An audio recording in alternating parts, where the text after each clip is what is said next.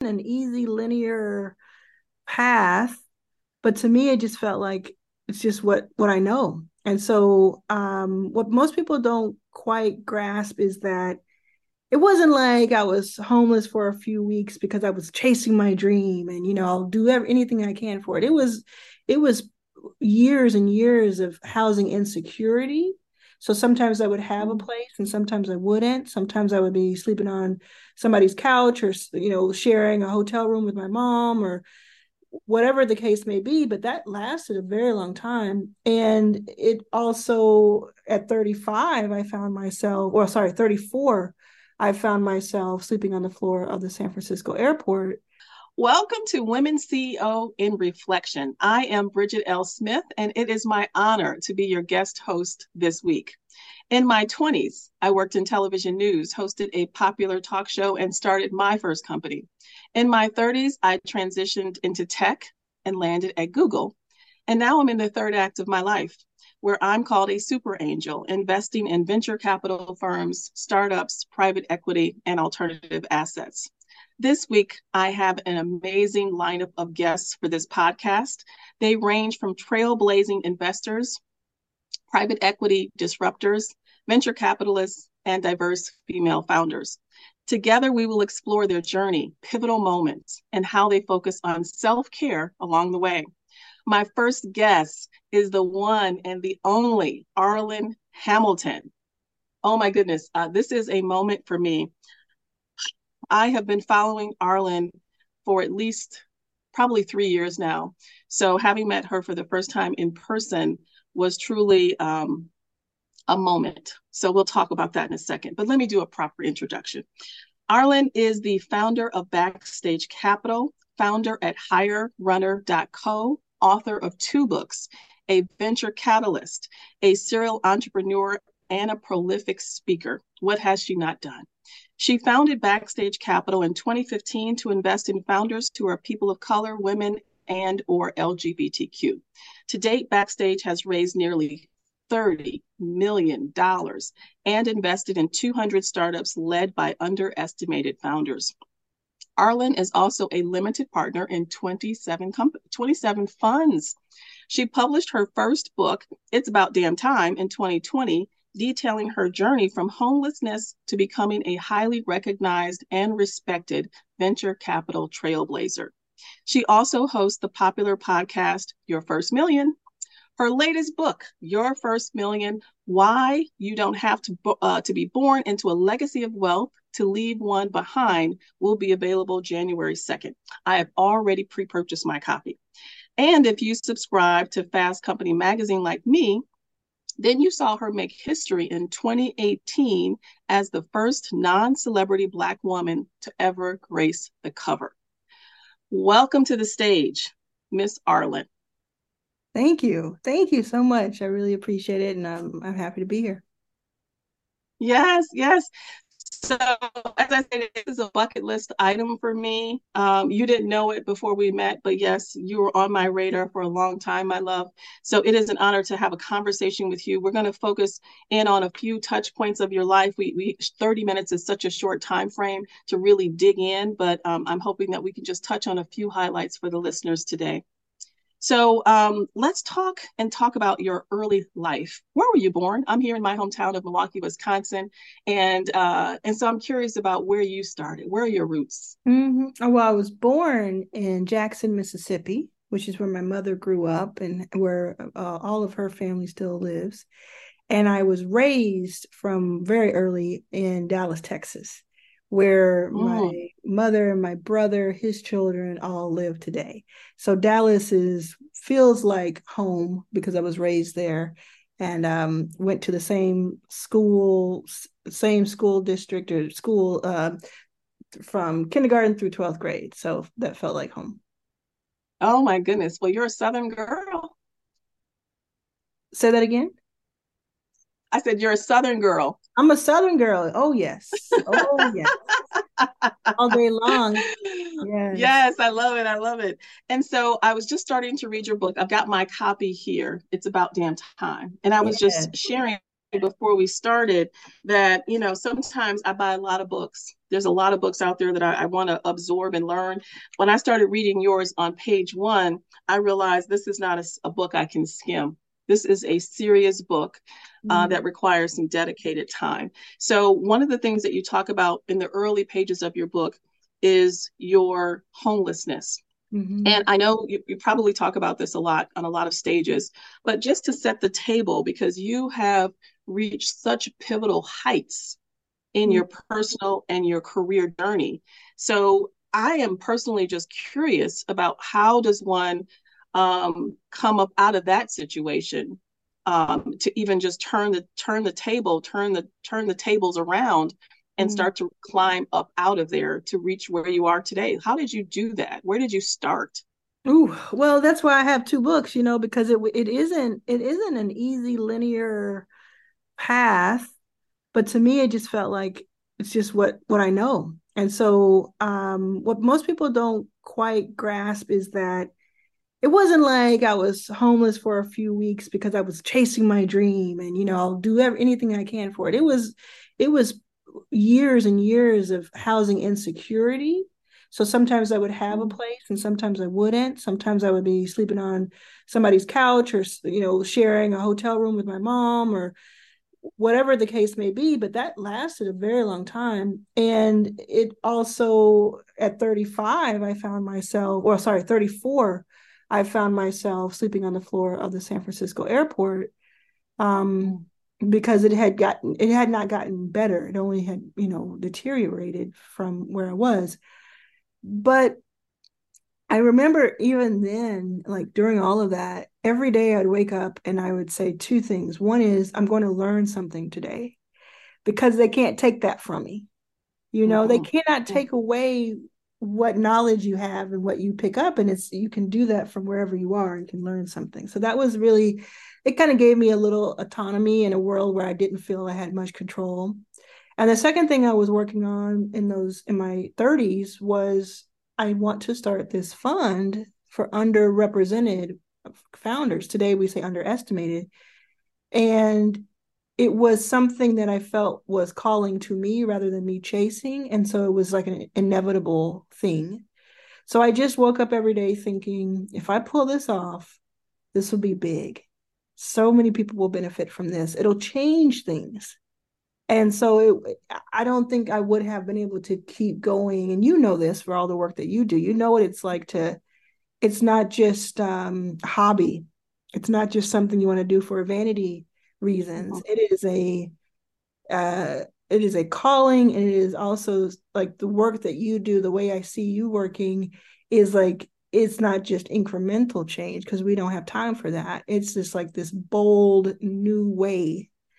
And when you have when you're working on something like that, you kind of you you kind of have to put the other stuff to the side and say these are my current circumstances but we gotta we gotta act and talk and be like we are already there and that's where i was i have to say you know as i listen to you talk i can hear the servant in you i mm-hmm. hear the servitude in you the fact that you're in in um, a situation that's not ideal and you're still thinking about others first so mm-hmm. that's the thread and mm-hmm. i think that's um my love we just met in yeah. person in real life. But when we did, it was um, have you ever met somebody in real life and you just don't want to leave? You know, oh. you don't want to be stalker type of person and you don't want to be weird about it.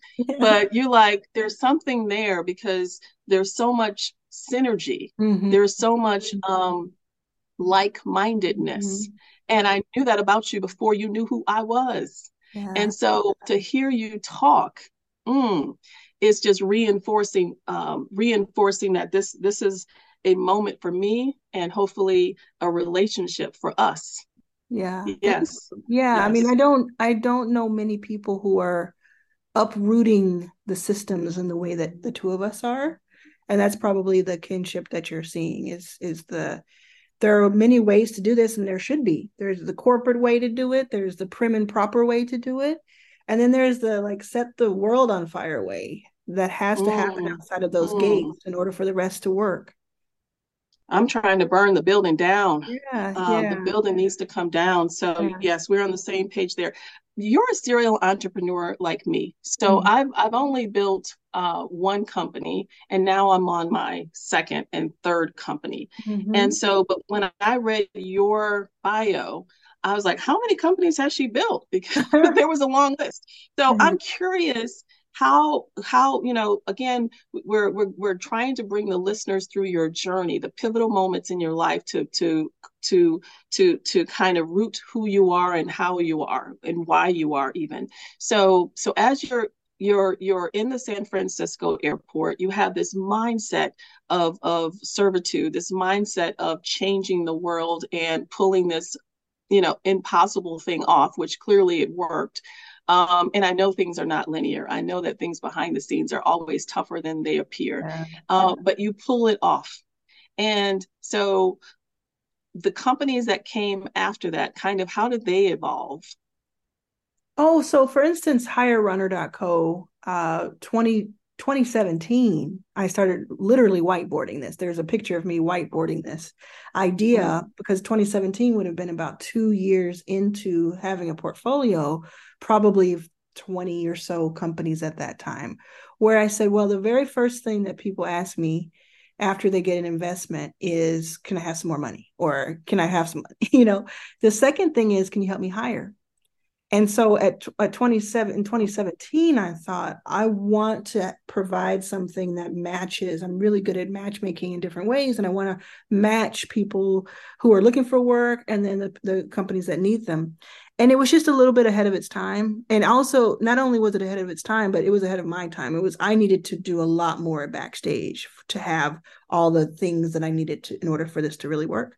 So back in 2021 fast forward to 2021 i am looking back at years and years at backstage and i'm saying i think i have earned the right to now do this i think that i am in a position where i can been through the ringer i think i can do this so I um I launched I bootstrapped for the first few months because that's what I preach. So I wanted to definitely practice that. Bootstrapped, then ended up raising once I got the company in a position where I felt it was worth more, which is why I recommend bootstrapping, and uh, launched it. Have pivoted once, have a have another, so a third iteration of it coming out next year, and uh, it's you know it's doing the thing that I wanted to do, and I think there's a breakout moment happening uh, coming up in the next six months. I think there's a breakout moment for it that's going to be very special. And so, something like that, I just make sure that I'm super aligned with everything that I'm doing so that it's not pulling me in all different directions. Mm-hmm, mm-hmm. I'm going to say this I'm intentionally not asking you a few questions that have popped up in my brain because I want people to buy the book. It's yeah. about damn time. I it's want them to buy the book because I, I could dig deep into how did you get that first dollar yep. to in, to, to then transition to get to the point where you can build a portfolio, yeah. that is a huge leap, my love. But yeah. I don't, I don't want to, I don't want to give it away. I want them to buy the book because I, how many pages is this book? This oh. book my goodness this book because i'm telling you this is this is my new book this is mm-hmm. 247 pages so read all 247 and then come back and ask some new questions yeah. okay everybody who's listening the, and watching the audio version too. I read the audio. Yes, I started listening to that on Amazon. I said, "Oh yeah. my god, I can't. Either I'm going to read the book or listen to her voice. If I listen to her voice, I'm not. I'm probably going to be listening, but I'm not going to be taking notes." That's right. Said, That's right. That's right. Yeah. So, so if if you're wondering, it's about damn time is the first book, and it's it's a memoir, inspirational. It's also a guide, and then your first million is the entrepreneur's guide it's mm. what happens next now that we know the information from the first one what and hopefully the first book it's about damn time helps you see yourself a lot i think you'll have to tell me after you complete it because mm-hmm. um what i hear from people over the past three years is that they thought they were reading a book about me but it turned out they were reading a book about themselves mm-hmm. Isn't that the truth? Mm-hmm. Self-reflection, 100%. This this this podcast is all about reflection. Mm. I, I, wanted to ask before we go um, into the question that popped in my brain. You talk about in the next six months, like you you dropped a gym and then you walked away from it. I want to go back to that gym. You talked you talked about in the next six months something big is going to happen. I have a question. Is it your first million live? or is it something different? It's okay. So it's a little bit of both. So what I was referring to there was that at HireRunner, I think there will be an inflection point for for HireRunner in six months because I know what I'm working on. However, part of that inflection point does have to do with your first million live because of the way that I have, like I said before, I align everything. So you better believe HireRunner is being represented at Your First Million Live, which happens April 9th through the 12th 2024 in LA. And uh, so many things are tied together. For instance, the sponsors of Your First Million Live are all they all become uh, enterprise customers of HireRunner so that they can get started on recruiting from our networks right away and we can get some people booked and, and get gigs right that's really important so we don't have to wait until the event for them to walk up to the booth and, and hopefully get an interview um, mm-hmm. and then it will be represented there where you can um, uh, apply for jobs. You can see what's gigging and and what's what's up and and then there's um, there's something special that we're working on behind the scenes that we will announce at the event. That's a HireRunner announcement. Mm-hmm. And just so you know, um, so I met you. I must have met you on October the first because that's the day I bought my ticket. oh, to your first million dot live. I bought my ticket that day. Cool. Uh, I was I went back to my hotel room. We were at a conference and I think we are in San Diego. I want to say yeah, San we Diego, in Carlsbad. Mm-hmm. Yes, we were in Carls, Carlsbad, California, yeah. and uh, we met. And I met your your your mom. I bought her. I have her glasses here. Yes. I was going to put them. I was going to put them on today, but it's a little oh. bit too much with my. Oh, with I my love hat. it. Yes. yes. So, um, but I said I, have gotta I've gotta be wherever Arlan is because she is she is everything you touch is just it it uh, it becomes something magnificent and it's all for the greater good of others. And so I went and I bought my ticket right the day I met you. Amazing! I'm so excited. I'm so excited you'll be yeah. there. It's, yeah, it's, it's shaping up to be very special. You can go to yourfirstmillion.live um, to to check out more information about it. It's really, really shaping up to be special. Yes, it, it, it's already special. I'm excited, uh, and you and you haven't even announced all the big things that you nope. that you teased us about, right? Yes. But I already know it's going to be major. Well, let, let's transition, if we if you don't mind, to self care, mm. and how do you take care of you in um, the world we live in of venture capital and investing, innovation, and the the, the fast, rapid pace of tech. It's it's relentless. So um, it's a 24 hours. When when we're asleep it still moves. So how do you mm-hmm. take care of you in the midst of all of that? Well speaking of that i don't uh, trade in fomo. I don't uh, um, let myself feel fomo fear of missing out. And that is a huge piece of self-care. And it wasn't always that way but in the last few years i realized oh there is no way to be everywhere at once. There's no way to be you know with the cool kids all the time. And when you go to these VIP events, there's always a VVIP area, and there's always a list you didn't know about, and there's always an after thing, and there's a that. And I just said, I don't, I don't want to trade in that anymore. It doesn't have any effect on me anymore. That has been incredibly powerful for my life and my state of being and my mental health. Is wherever mm-hmm. I am, that is the after party. That is it mm. right? The best place to be. And wherever you are, that is the best place to be. So that's a big mm. part of it. I also have full control now of my schedule. I I mean, I still have days I had two this week. I still have days where I'm packed with with calls. But the difference between now and a couple of years ago and the past is that those calls, every single one of them I want to have rather than I have to have and I took control of my schedule. I took control of it, and that's a big deal. You, because no matter how hard you try, you're not going to please everyone. Not everyone's going to be happy with you. Not everyone's going to feel like they got enough of your space, of your of your uh, attention. So if that's the case, no matter what you do, might as well um, put things in a way, schedule things in a way that you feel you're okay so that you can um, you can operate at, at the standard that you want to. Uh, it's really important to me that either Saturday or Sunday is just completely off. completely off. And the other day is usually just catching up on emails and also just learning. Just learning. I'll spend hours on the weekends just like taking a course or some sort of certification or you know watching three documentaries in a row. I will use that time to really just same thing I was doing when I was homeless is I'm going to learn today. Mm.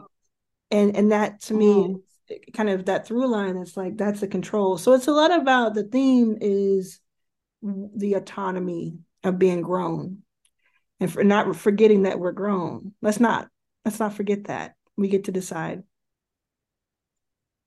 Mm, I think you, you're starting to preach right now. I was going to ask you, what does a rest day look like? For real, you're preaching right now. So, um, and, and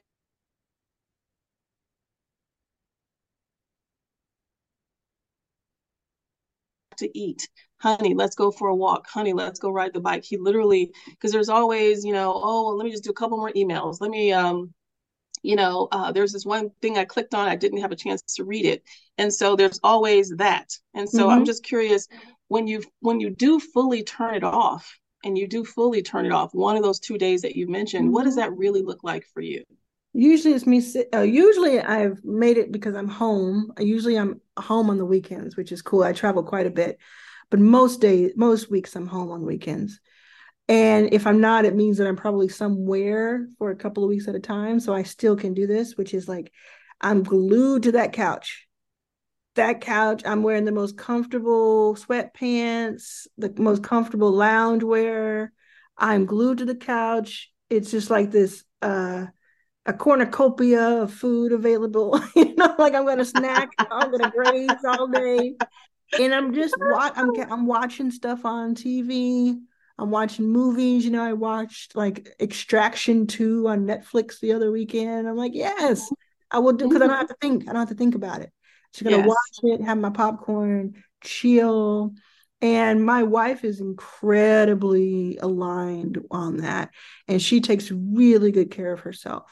And so when she, mm-hmm. because she takes such good care of herself, she understands and, and and champions me taking good care of myself.